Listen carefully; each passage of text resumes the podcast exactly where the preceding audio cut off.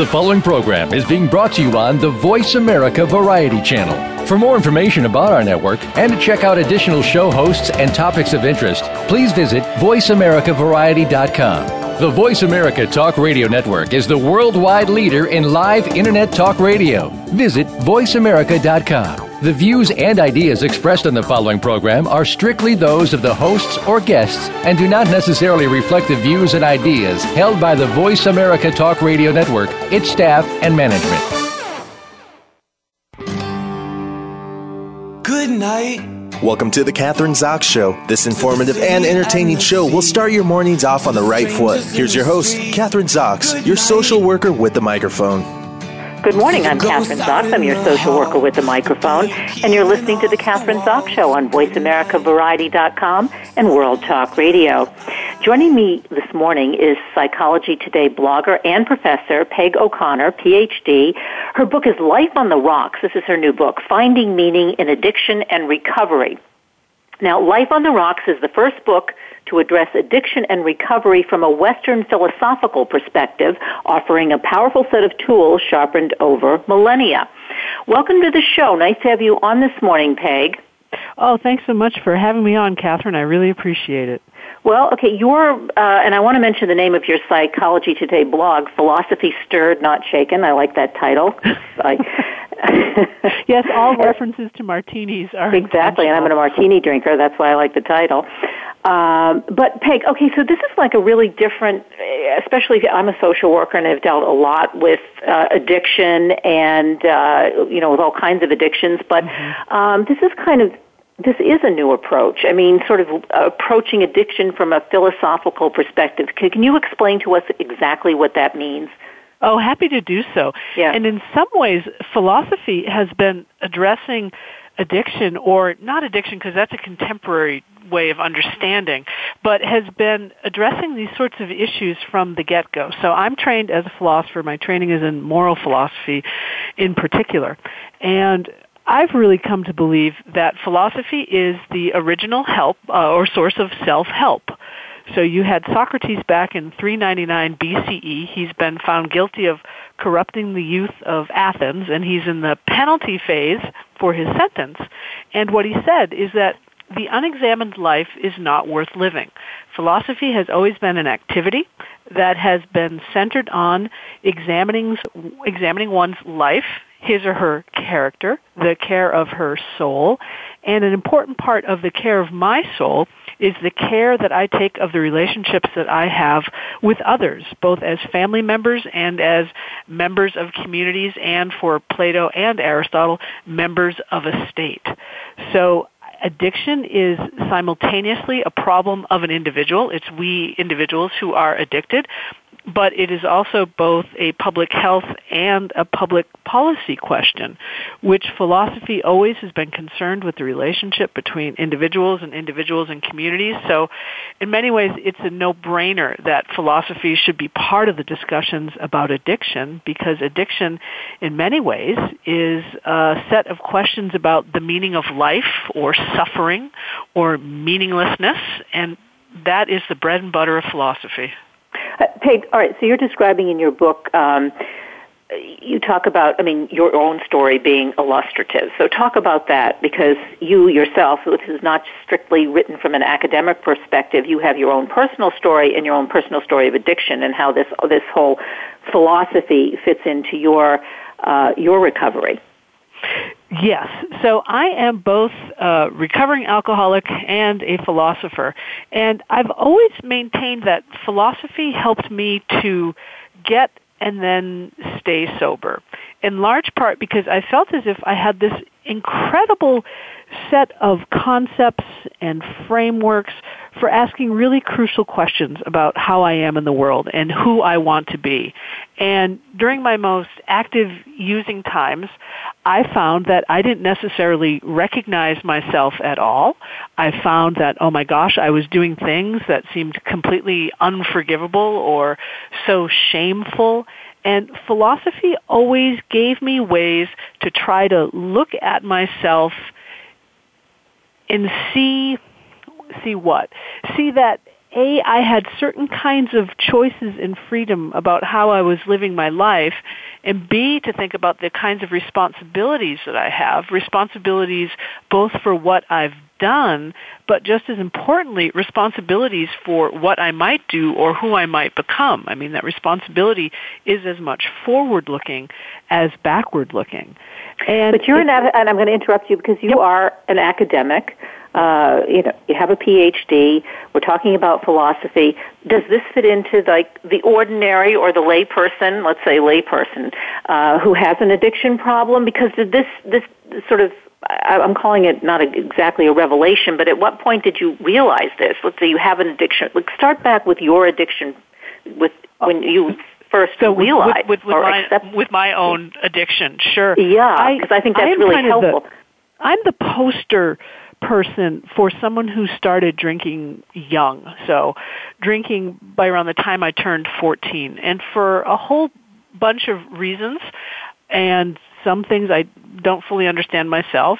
I just started drinking and drinking and drinking and drinking. I was one of those um blackout, pass out drinkers by the time I was 16.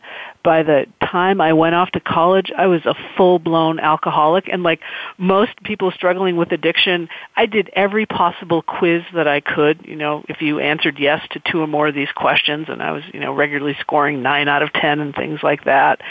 And, um, I was lucky in some ways that I was somewhat high functioning, but I'm also just completely aware of the ways that my addiction my use of alcohol, and that was always my first love, although I loved other things too, but alcohol was my true love, like Caroline Knapp talks about in her memoir, Drinking a Love Story. I'm aware that that became the axis around which so many of my other activities in life turned. I changed my friend group. I wasn't doing as well in school. I wouldn't do certain things because, oh my gosh, would I be able to get to the liquor store? And part of the, the interesting thing here was for so long I kept my addiction separate from my work as a professional philosopher. It's, it's kind of mind-boggling. At the same time, how did you do that in high school? Though you say you started when you were 14, so obviously you were when I was underage. Uh, you what? You know, I don't. I don't know how I got through high school. I almost got kicked out of high school. I mean, so this was in the early 80s, and in the early 80s, we weren't as good at looking at kids and saying that kid really has a problem. That kid needs some kind of treatment or something like that. And I would regularly show up intoxicated at school functions. One time I got way too lippy though.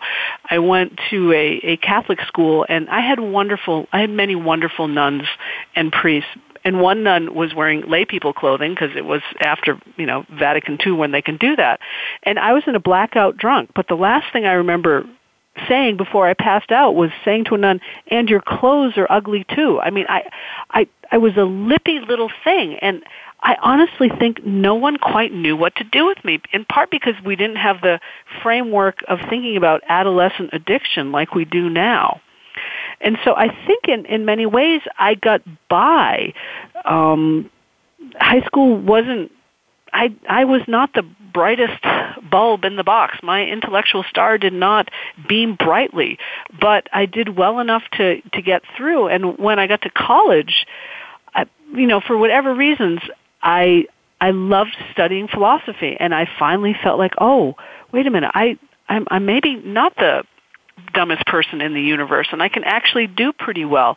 At the same time, I was still drinking like a fish. I described my undergraduate as a time when I both fell in love with philosophy and I nearly drank myself to death. And I think a lot of addicts sort of have that same incredible tension in their lives. They may love something and feel good about something and at the same time they are sort of knocking the legs out from everything that would give them support. Mm-hmm. So you're That's kind what of I did. sabotaging your own efforts at the same. Yes. Yes. And that self sabotage is so typical of, of those of us who struggle with addiction. I mean, we say we want one thing and we'll go to heaven and earth to to make that happen. At the same time, we are constantly undermining and going against ourselves. And and I think that dynamic of you know, is that a kind of self-deception? I both really want certain things and I realize I can't be drinking if I want them and I keep drinking in the ways I do. I mean, I think that self-deception is a, a more complicated sense of self-deception is really typical of a lot of people struggling with addiction. Peg, did you have people surrounding you, like family or friends, who were saying, "Hey, what are you doing?" I mean, you talk about self-sabotaging, or did you come from a family where addiction was a problem, alcoholism was a problem, or was this just you were?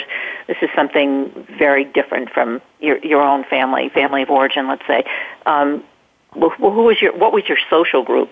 Sure. I, I mean, my my social group was, you know, friends who also liked to party, but then I would party and drink way more than them. So, you know, my when I look back at my high school social life, I had different groups of friends that I would change depending upon whether I was on the outs with one group because well I had gotten so drunk and then I did something really stupid or someone had to take care of me or you know, the police come and they break up a party and you've got to stuff Peg into the bathtub so that she's not seen by the cops because she's passed out. I mean, I was an incredible burden on my friends and it's only much later in life as I work with college students now and I and I hear about how they're taking care of each other and how frightened they are, what a burden I was on my friends. So I kept losing friends, circles of friends, and I think I did what a lot of um, addicts do. We befriend people who use or drink like we do, and we always make sure that there's someone who does it more than we do, so that we can always compare ourselves and say, "Well, you know, at least I don't look like Catherine." I mean, oh, yep. look what she's doing. And then at some point, you realize you are someone else's point of comparison. Mm-hmm. And I'm sure right, I was. Right. So now we've, you've been drinking since you were 14 years old. Now you're in college still drinking, as you say, self-sabotaging. So mm-hmm. at what point did you finally realize, hey, you know, this has got to stop. This is affecting, you know, my choices. Uh, you know, and you started really thinking about or examining your own life. Mm-hmm. Did that mm-hmm. happen in college or afterwards? No, it, it happened in college, and it happened in part. I was one of those people who, when I started drinking, I could not stop. But if I stopped, I could stay stopped until I started up again.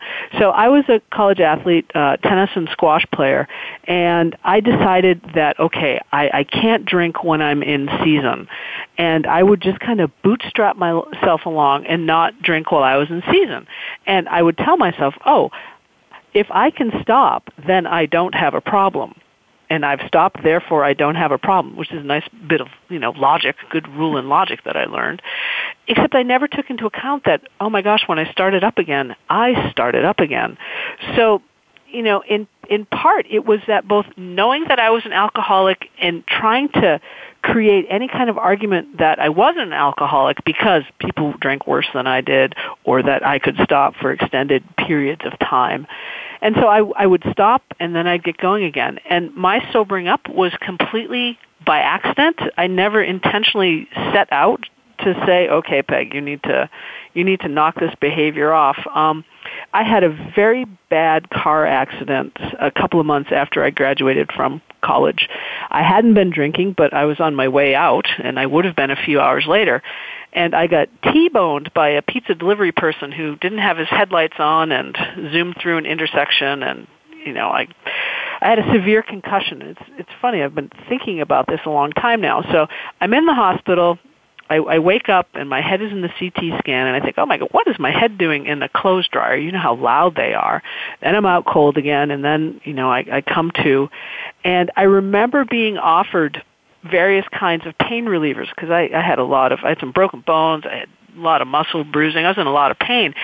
And I remember when the nurse came by and to me it seemed like the, um, the the lovely display of free samples at grocery stores mm-hmm. of of pain relievers and I had this distinct thought of, oh my God, Betty Ford, here I come. I knew that if I started taking pain relievers, I knew that, what, I would be taking them not just to relieve the pain. And at that point, I declined the pain relievers and about two weeks later, I realized, my gosh, I haven't had a drink. I haven't really even felt like drinking. Maybe I'll see how long this can go. And so that was back in 1987, and I'm still going. As I think about it now, and I've been reading a lot. So it was the pizza delivery boy who ultimately saved your life, I guess. Right? yeah, or you know, dying almost, you know, dying saved me, something like that. Or that's why I say I sobered up by by accident. Um, what I now believe is that given the severity of the concussion I had, I think I was too depressed to even want to drink because that would have taken effort. So I mean, I think it's this paradoxical bit of irony that I was too depressed to drink after that accident. And then at that point, I had some time under my belt and it was only later, as I said, when I decided to see, well, how long, how long could I go with this? I'm going to treat it as an experiment. And in some ways, I think I still do treat it as an experiment. It's certainly not something I take for granted, although I've come to realize I need to do different things in order to maintain a good sobriety or have good recovery that, you know, one has to be really responsive and willing to change what one's doing in order to live the way one wants to live, but that's not unique to addiction at all. Peg, you sound the whole, I mean, it's really interesting because to me, your whole, the way you think maybe is sort of like a paradox when it comes to your addiction because you sound so controlled and you was able, you were able to like compartmentalize for instance when you were you know playing sports you didn't mm-hmm. drink and then you're like once you stop then you you know you start drinking again i mean you seem to have a lot of control but at the same time no control so it's mm-hmm. it's and, and, and I think yeah. I think that's the right way to put it. I mean, there is something paradoxical in the kind of control and lack of control that certainly is characteristic of addiction. And, and I wonder whether it's characteristic of, of other sort of ways of being in the world. I mean, sort of here's the philosopher in me saying, you know, I understand addiction as a, as a way of being in the world or as a, as a way of life. It's an orientation that provides certain kinds of limiting conditions that um, help affect the kind of meaning I can make and the activities that I can do. And you know, where I am very controlled is I control my my physical and social environments so that I'm not constantly surrounded by temptation. Because all these studies on willpower show, and I'm not saying that my sobriety is a matter of willpower at all, but I think it's it's it's, it's there's a piece in there. But I just don't want to be around situations or people where you know I look at somebody drinking and I start thinking, oh well, gosh, doesn't that look fun? Or you know, I never want to find out what would happen if I start to drink again because there are good reasons for me to believe, well, before I would start and stop and then really start. And I know friends who have gone out after decades sober. So for me, I choose not to call that question. Yeah, and, and I guess there are just there are different points of view. I mean, I've had different. Uh, guests on the show, for instance, some who are able to control their drinking and go yep. back to drinking mm-hmm. and drink one or two drinks or social drinking or whatever you want to call it and it works for them but the same yes. thing doesn't work for everybody obviously is what you're saying um, yep and and I agree with that and I think that's also really interesting as the DSM so the Diagnostic Statistic Manual of Mental Disorders has made substance use disorders on a spectrum where we now talk about mild and moderate and severe and I think a lot of people who are on the moderate end can turn the ship around and maybe then someday you know drink or use n- normally and healthfully not in those more uh, what the ways that come with greater physical psychological and, and social costs yep. well in talking about your book um, you know I, I know you went to aa oh, and and that you say one of the AA's mottos is keep it simple, but addicts are usually anything but simple, which mm-hmm. is true. so, uh, and, and, and, you know, many people, you know, swear by AA, others, I guess, don't. So, um, right. And I want to be clear, I don't pledge allegiance to any particular program of recovery and actually I was sober for 19 years before I tried AA again. I tried it as a college student and was not ready for it. And then 19 years later, it was one of those times where I thought, I'm, you know, I'm going to try this. I'm a different person now, and you know, maybe there's something there for me. So, that program works for so many people, and I am so grateful for that. And other people really struggle with it for all kinds of very good reasons. So your book addresses recovery in a slightly different way than many books do. So it's you know we only we don't have too much time left. So I want to let's talk specifically about your book. Um, you know, Life on the Rocks: Finding Meaning in Addiction and Recovery.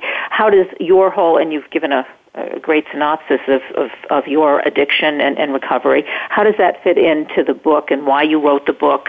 Um, and you do say that, and we've kind of been talking about this, that your book does not really advance any one particular form or program of recovery. Okay, mm-hmm. so that makes it unique and different. Um, so let, let's talk specifically about the book and what it does address in terms of addiction and recovery.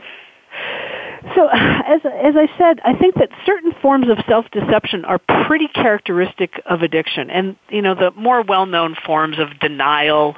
You know, no, no, no, I don't have a problem, or minimization. Oh, my use isn't as bad as so and so's, um, and um, rationalization. Well, I only drink because you know my boss is just out of control.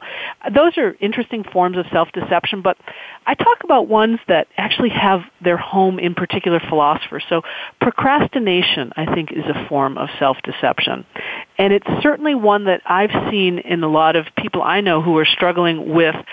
Okay, I know I have a problem, and I should get help, and I'll get help when or I'll get help tomorrow and they keep sort of putting it off by one day. And during that time they can be really busy too. Oh, I want to do all my research on the best treatment program for me and I want to make sure and you just keep putting all these things in play when you say I really want to go to treatment and still you put all these obstacles in the way and the philosopher Kierkegaard, Danish philosopher writing in the mid 1800s described procrastination like this. He said, it's like sewing without having tied a knot on the thread. So you keep pulling through and making all the motions of sewing, and yet there are no practical effects. And and I think to to see where do you think that com- where do you think that comes from? Where the what the procrastination comes the from? The procrastination, yeah. Um, Kierkegaard describes it as a gap between knowing what I should do and willing, i.e., actually putting into action what I should do. That gap is there. And what happens with procrastination is what might start out as a tiny, tiny little gap becomes a much bigger gap, becomes a chasm that may become almost impossible to surmount, well, probably individually, but without the help of friends, for example. So there's there's a there's a gap there that Kierkegaard always found really interesting. And I and I do think it's really interesting because sometimes we talk about, well, I know that I should do that, and someone might say, yeah, but do you know know it? I mean, different ways of knowing that I have a problem, that that my drug or alcohol use has veered into the you know deeply troubling um, or really harmful consequences. I mean, questions about self knowledge like that, deeply philosophical. So one of the important things that I talk about is there's a model of self knowledge that comes out of philosophy. It's the model of introspection. You know, this comes from the Enlightenment, the idea that I've got privileged access to everything that is going on inside of me. And my favorite philosopher, Wittgenstein, says, how would you even know what you were looking at if you're only sort of looking internally? You always need some kind of external concepts or frameworks or consideration. And one of the things that I argue in this book that's crucial is that any self-knowledge I have oftentimes comes from borrowing the knowledge that friends have of me. So addiction oftentimes works to isolate, to cut off people from their friends, and I argue that good recovery involves having others in your life who can reflect back to you so you can actually have more accurate self-knowledge. And so how do you do that? Can, let's say let's say you are uh, in terms of what you're describing, procrastinating and kind mm-hmm. of and I think uh, isolating yourself. How yes. do you start making those connections that you'll allow those people to connect with you, to mm-hmm. reflect on what you're doing and then yourself allowing that to think about it, to be reflective, um, to allow some introspection. Like, mm-hmm. what's the process? How do you well, do that? There, there are there are all kinds of process for that. So one of the things that that I've always known and that I've always appreciated is that one of the ways that I can begin to have more compassion or self understanding is by hearing experiences like my own reflected in someone else's stories. I think there's a, that's the reason why memoirs in addiction literature in the addiction genre sell so very well because people are craving reading stories, hearing about other people, in part in order to feel like, oh my gosh, I'm not the only one, or I'm not crazy or nutty, that other people have gone through the same thing or felt the same things that I have done. I, I think it's wonderful that there are so many good memoirs out there. I think the internet has been really useful in making more of those stories available. That's one of the reasons why I think AA has been so successful for so many people is that it helps people move from that isolated, I'm so unique into, wow, I'm one of these people and there's great relief in knowing I'm not unique in these kinds of ways because those kinds of ways are oftentimes really shame based. So I, I would agree, and I think it doesn't only apply it, yeah, it doesn't just apply to addiction or addiction and recovery. It applies, I think, it just across the board in terms of oh, if you gosh, have an illness yeah. or whatever mm-hmm. your situation happens to yes. be. But I find, and it's interesting that you mentioned memoirs because I have exactly that reaction to it. I love reading memoirs and uh, mm-hmm. uh, and memoirs about people who have similar kinds of either problems that I have or family situations, and I find that very, very helpful. So um, I guess you can start with that, and then you can really then begin to surround yourself real people who you allow in your life uh, mm-hmm. and to be yeah. So your book is it for? And I just want to make this clear because it's not simply for those who have you don't necessarily have to be well educated or have a college degree or a master's or a oh, PhD. dear gosh, no, no. no. And yeah. it makes me so sad what has happened to philosophy, the way it's become this really abstract, only for the ivory tower. I kicked off this book, I got interested because someone in an AA meeting asked me the following question. Am I the same self now that I'm not drinking as I was when I was drinking? That is such a deeply philosophical question. Addicts, I think, tend to be very philosophical maybe without recognizing it as such and maybe without having the you know kind of education that would be you know give you an undergraduate or graduate degree in it. But when you ask questions about responsibility when you ask questions about self identity when you ask questions about the role of friends in your life, when you ask questions about how do I make meaning and sense of things that I've done in my life, how do I make um, how do I make commitments to other people, I'm going to come back to those are all the bread and butter of philosophy because they're about examining yourself not just individually but in relation to others. That's philosophy. Yeah. Philosophy yeah. is an activity, it's an orientation in the world that requires no degree. It just requires Yeah, I'm glad you clarified that because you know it that you can be as you're saying introspective, philosophical, but you don't necessarily have to be intellectual. And I think we often confuse the all of that, you know, thinking that if I'm going to be able to be if I'm going to be philosophical, then I have to be some kind of an intellect, and you don't have to. Oh dear um, gosh, no, no. Yeah. And, and I write this book as an alcoholic first. I mean, sort of that's one of the, that's the first thing I say in the book. Actually, I'm an alcoholic, and I'm also a philosopher.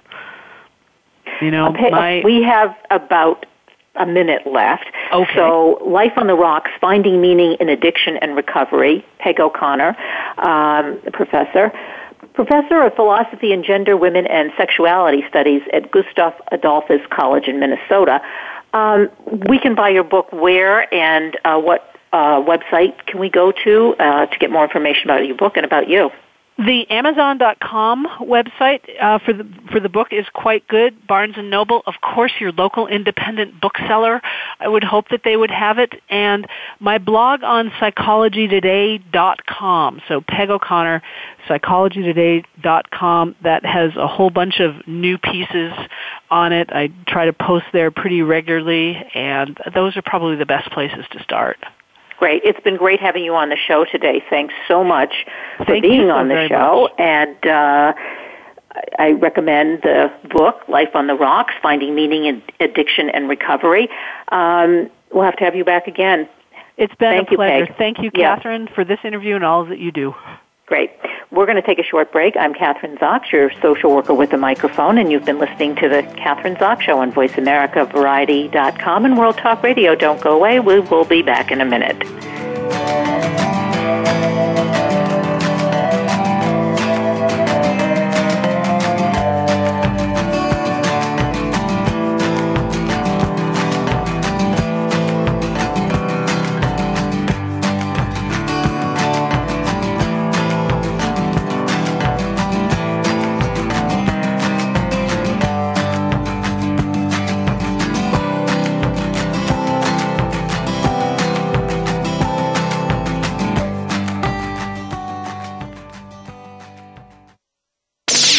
The Internet's number one talk station. Number one talk station. VoiceAmerica.com. Are you or someone you know interested in attending college? With both college tuition and college enrollment up 60% since 2002, there is a lot of competition, and careful planning needs to be a part of the process. Tune in to Getting In, a college coach conversation, hosted by Elizabeth Heaton and featuring a team of college coach experts. We'll bring you the tips, techniques, and know how to navigate the road to college and do so the smart way. Listen live every Thursday at 4 p.m. Eastern Time, 1 p.m. Pacific Time on the Voice America Variety Channel. Adventures of Indiana Jones leave you curious about this exotic and unusual profession? If so, don't miss Indiana Jones Myth, Reality, and 21st Century Archaeology with Dr. Joseph Schuldenrein. You'll learn about forensics, ancient civilizations, and human origins. Listen to Dr. Schuldenrein and colleagues discuss their excavations and related archaeological topics, ranging from the unique to the sublime, and yes, even the mundane. Indiana Jones, Myth, Reality, and 21st Century Archaeology, live Wednesday, 6 p.m. Eastern, 3 p.m. Pacific Time on Voice America Variety the Internet's number one talk station. Number one talk station. VoiceAmerica.com.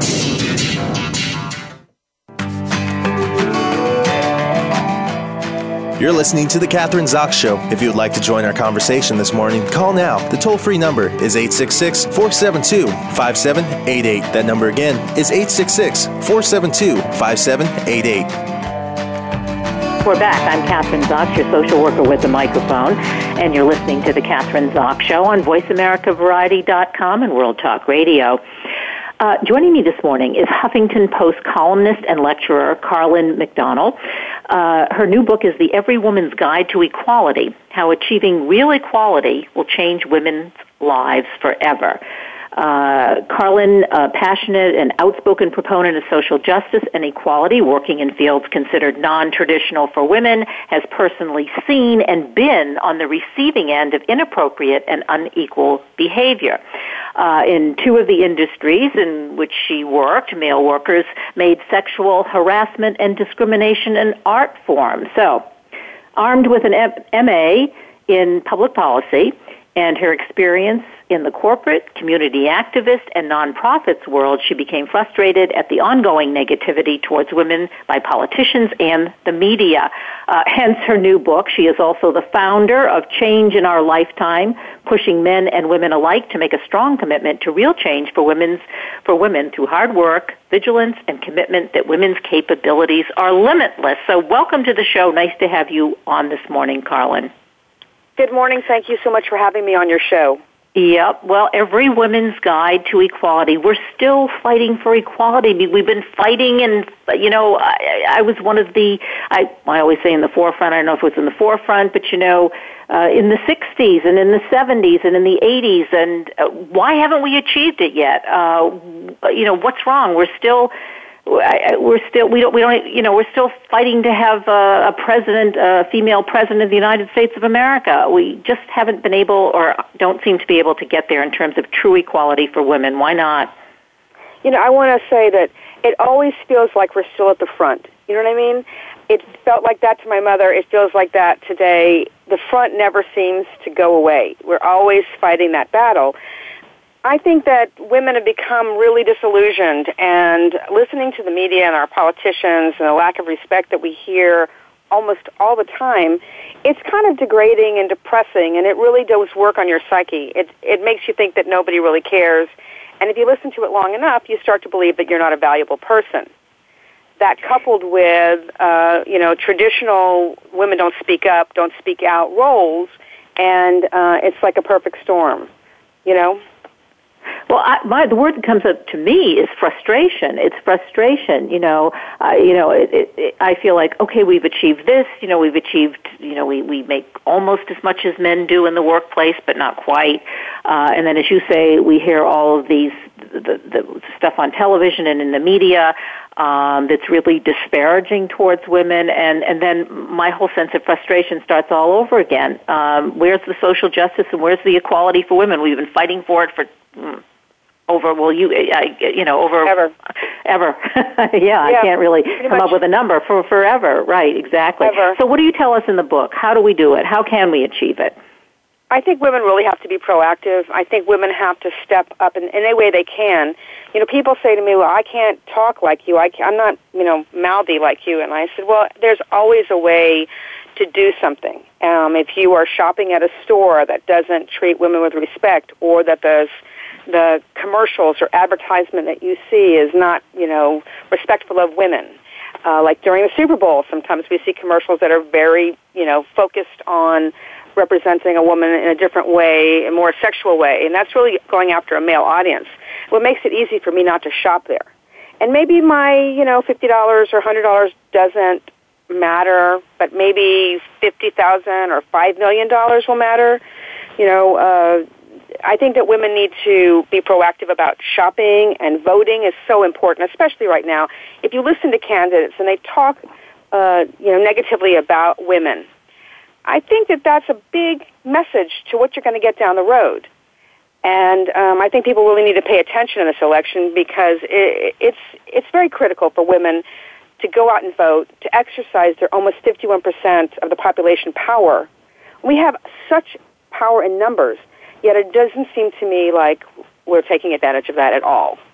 Well, I think we have powers and numbers, but I think the real issue, and one of the issues I think that you address, we don't feel like we have the power. We don't. We don't sort of take on that power. It's not. We don't internalize that power, so we don't see ourselves as powerful. And and I see even with some of these politicians, they'll say something negative about women or disparaging, and I, I find maybe a lot of women, and I, I I've uh, that I talk to, will kind of just say, well, you know, he, they don't really mean it. That's just, you know, that's politics as usual. And but they do really mean it, and you have to take it seriously. Um, so I think that, well, I think those are two things. Um, we and I think you say that, you know, that we do have, our capabilities are limitless, but we don't internalize that. We don't really feel that, so then we don't act on it. And all different areas as you've described. What other areas? I mean, yes, we have the power.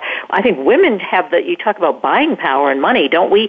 Women, in terms of uh, retail and and and and purchasing food and all of those kinds of things, we have we we are the big um, biggest consumers, more so than men. Yes, we are.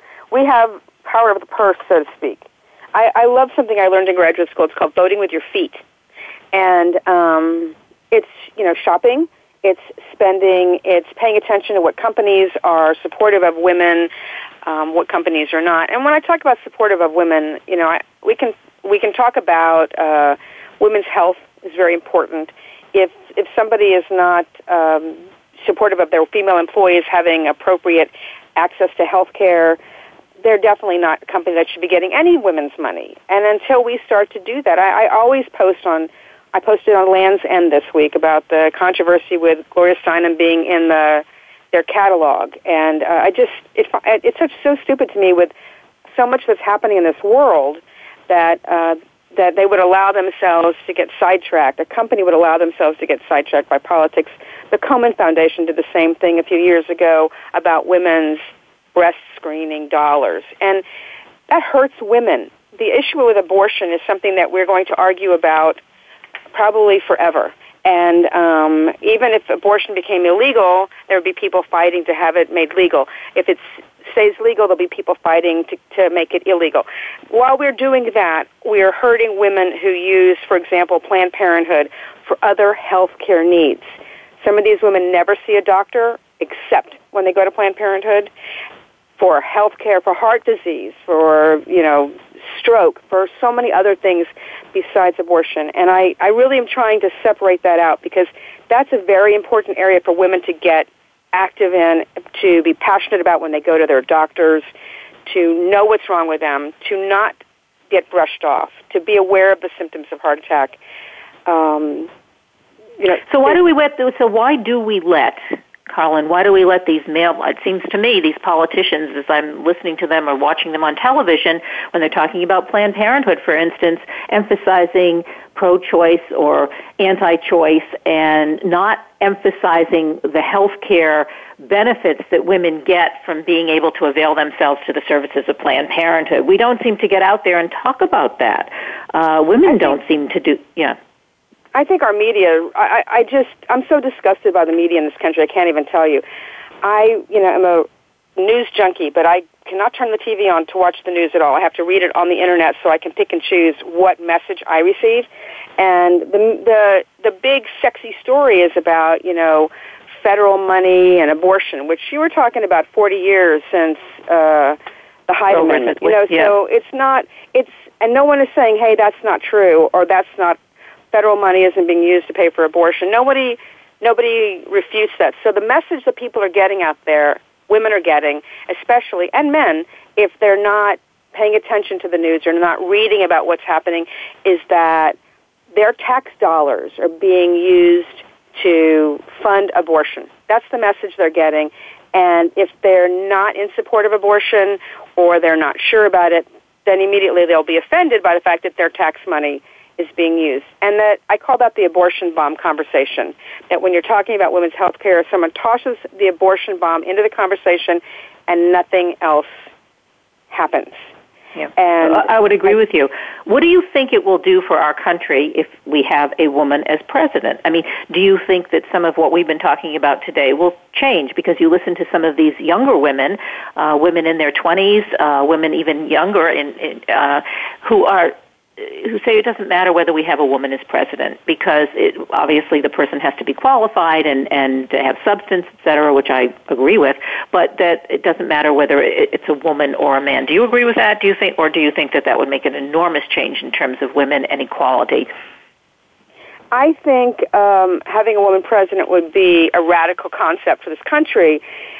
Would it make a big change for women? I don't know. I think if a little girl looks up on a podium and sees a woman speaking to her from the highest, you know, point, like the Supreme Court justice, like Justice uh, Ginsburg. I mean, you look and see yourself up there as a child, your opportunities for dreaming about what your future could be are limitless. I think it's awesome to see so many people involved in the campaigns. I'm thrilled that, you know, I don't want to say the younger generation, but the next generation is active and passionate. What I'm not happy about seeing is the fact that they, that uh, Bernie Sanders' campaign, with all the good that it's bringing up and all the questions that are being raised, has allowed itself to become somewhat misogynistic. Now, people are going to disagree with me, but listen, when you reduce Hillary Clinton to to the uh, uterus, that you know uterus doesn't qualify you to be president.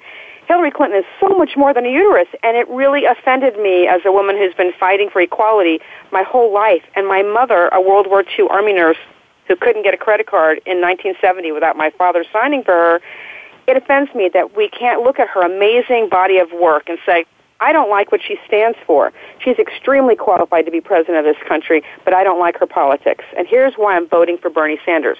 That's what I'd like to hear. Every But time I not- say this to all my friends, I haven't, you know, come right out and said who I'm voting for, but I like to hear what everyone else says, and I always say to them, "Tell me about Bernie without using Hillary." If you can explain Bernie to me in a way that doesn't use Hillary as a comparison, you've got my vote. And you know what? Nobody has been able to so far. Okay. Well, then you've answered So- my question.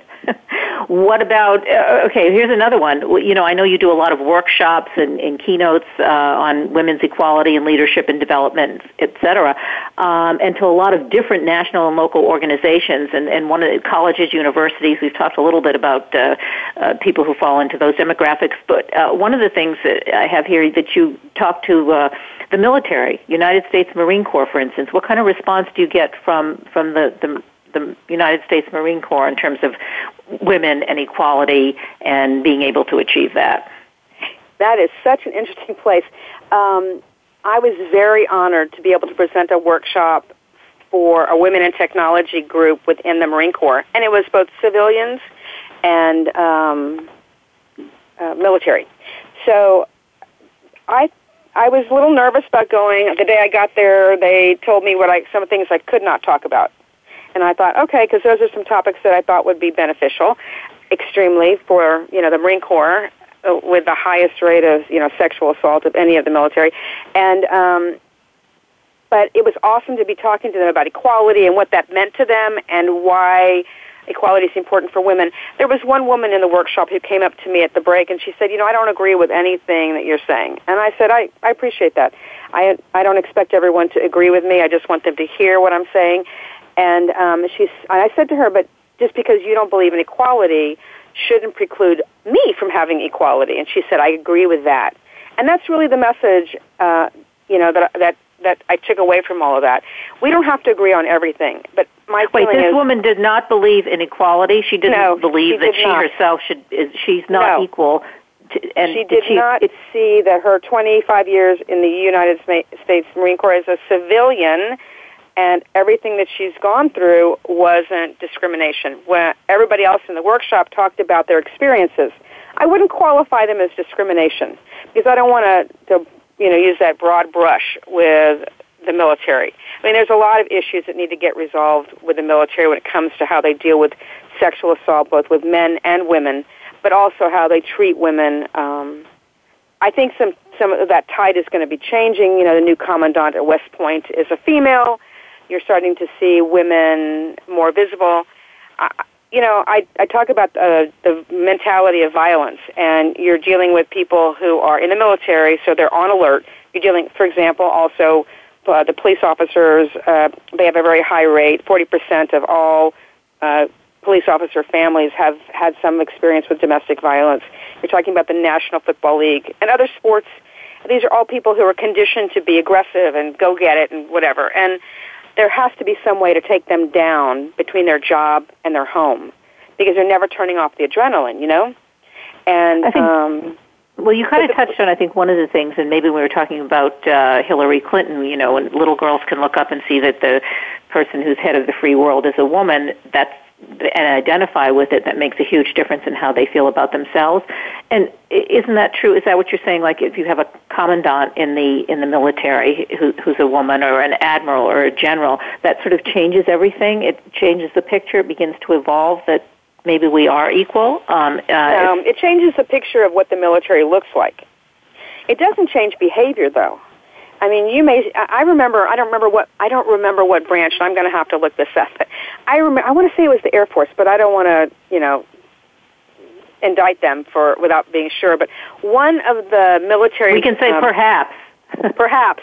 I Yes. think um, had a, a person that was put in as a you know who's going to be overseeing efforts to rein in sexual harassment. Or he himself was uh, had to resign because of sexual harassment charges against him.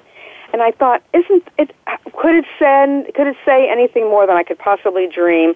Here's the person in charge of sexual harassment in the military branch. He's and he himself is guilty. So, and he was. It wasn't some, you know, um, oh, I'm just saying something to make you lose your job. You know, it wasn't an allegation. It was legitimate. Um, but I think the military's got a long way to go. I think that women haven't always been welcome, still aren't welcome. Uh, those two rangers that passed the the special forces test, I think it was a SEAL test, um, were immediately, you know, they cheated, they gave them extra benefits, they helped them, and I'm thinking, why can't it just be that they passed? Isn't that great? Let's move on. Right? I mean, why can't it just be, why is it always about cheating? Why is it always that the woman got an extra benefit? What if she didn't? What if she was actually able to pass this test? Isn't that shocking to a man who thought all along that women are not equal, they're not the same, we don't belong together? And here you have somebody who's actually said, hey, let me show you in a physical way that I'm as good as you. Yeah. Well, I think people in power just generally don't want to give up their power, whoever they Right. are, wherever they are, um, and that's always an issue. But uh, also, you, you're talking about getting back to the sexual harassment. I mean, you yourself, and I think I mentioned it in the beginning of the interview.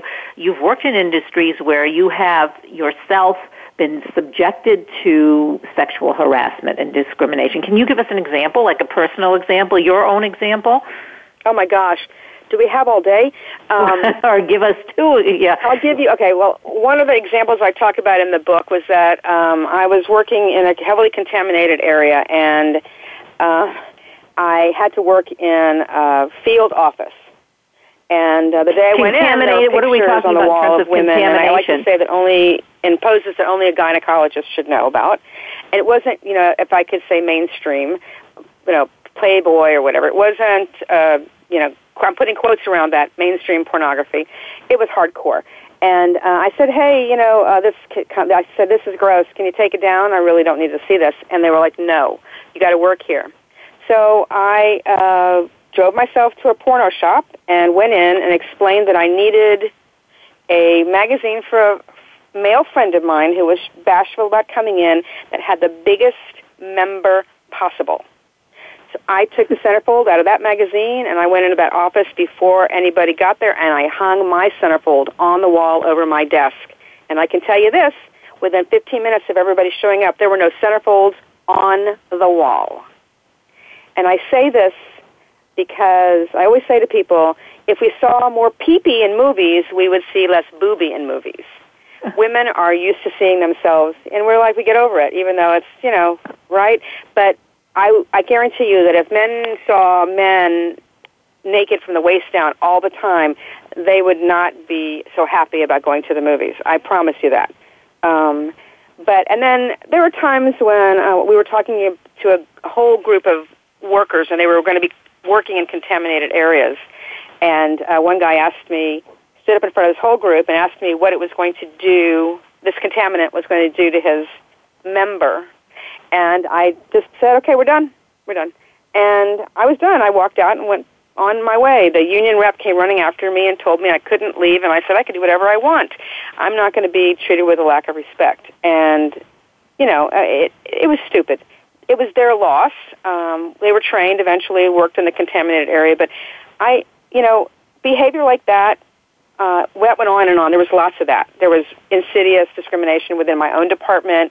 One of the guys in my department complained about me to my boss for a full year before he ever said a word to me. So I never had a chance to refute. I never had a chance to participate. Um, and it taught me so much about what not to do in working with people. So, what kind of re- what kind of support did you get from other women within these companies that you were working with, or did you, or were you just like a lone None. kind of no, none? no. I went to somebody in my chain of command uh, I had great respect for, and I kind of felt like he was my godfather because he did watch out for me. After one really horrible experience, I went to him. I, I was being harassed by a supervisor on one of the jobs, and he kept talking about how I needed to get my pipes cleaned out and how he was going to help me with his 13 inch member. And so finally, I went in and I said, I don't, I don't know what to do. And they, he said, you got three choices. You can take it and be quiet. You can go out there and give it as good or better than you're getting it. He said, or you can go file a complaint at Human Resources and you will win. He said, but you're never going to work here in this area. You'll be, again, so you decide. I decided to go back and give it as good and work better than I did. And, um, but then after that, I was considered a bitch. So you see, it's a, it was a very double-edged sword. But I had a lot of people in the field who respected the fact that I was trying to keep them safe from contaminants. Because every time there was some kind of a safety meeting and they gave out a hat or a bag or a jacket, one showed up in my office every single time, and I never asked for them. It was their way of saying to me, we appreciate your commitment to us. Okay, so you did your job and you did it well, and you were well respected for that. So I guess that's one way of fighting back in a positive way. Uh, it is. We don't. Yeah, we have a, just a few minutes left. So, I would you tell us change in our lifetime? You are the founder of Change in Our Lifetime. What is that? What? Well, uh, Change in Our Lifetime is a nonprofit. Primary goal is to educate women and men about uh, in college and universities and high school we're working on a curriculum for uh, middle school um, about history, women's history, why our history is so young, fragile, that we really need to pay attention and, you know, be the next caretaker, be the next tender of our history. Leadership development skills, how to be a good leader, how to be a good mentor. These are really important skills for women in college to know before they go out into the workforce or the nonprofit world. And um, change in our lifetime is exactly that. I would like to see change in my lifetime. So that was why I titled that. And then Yeah. I wrote the Every Woman's Guide to Equality because I just didn't feel that I could get my message out enough about how important it is that women embrace equality, that we embrace, you know, what what we earn and what we work for and what we deserve. and um, it's been very exciting. Yeah, it's an exciting journey. Um, Carlynne McDonnell, Huffington Post columnist and lecturer and author of the Every Woman's Guide to Equality, How Achieving Real Equality Will Change Women's Lives Forever, and also founder of Change in Our Lifetime. Thanks so much for being on the show this morning. Thank you so much for having me. I appreciate it so much. Yep. Uh, we're going to have to say goodbye. I'm Kathryn Zox, your social worker with a microphone, and you've been listening to The Kathryn Zox Show on VoiceAmericaVariety.com and World Talk Radio. Uh, have a great week, and we'll see you next Wednesday. We hope you have enjoyed today's episode of The Kathryn Zox Show. You can listen live every Thursday morning at 7 a.m. Pacific Time on the Voice America channel. Want to know more about Kathryn? Visit her website at www.kathrynzox.com. Be sure to join us next week for more interviews and great conversations with Kathryn Zox.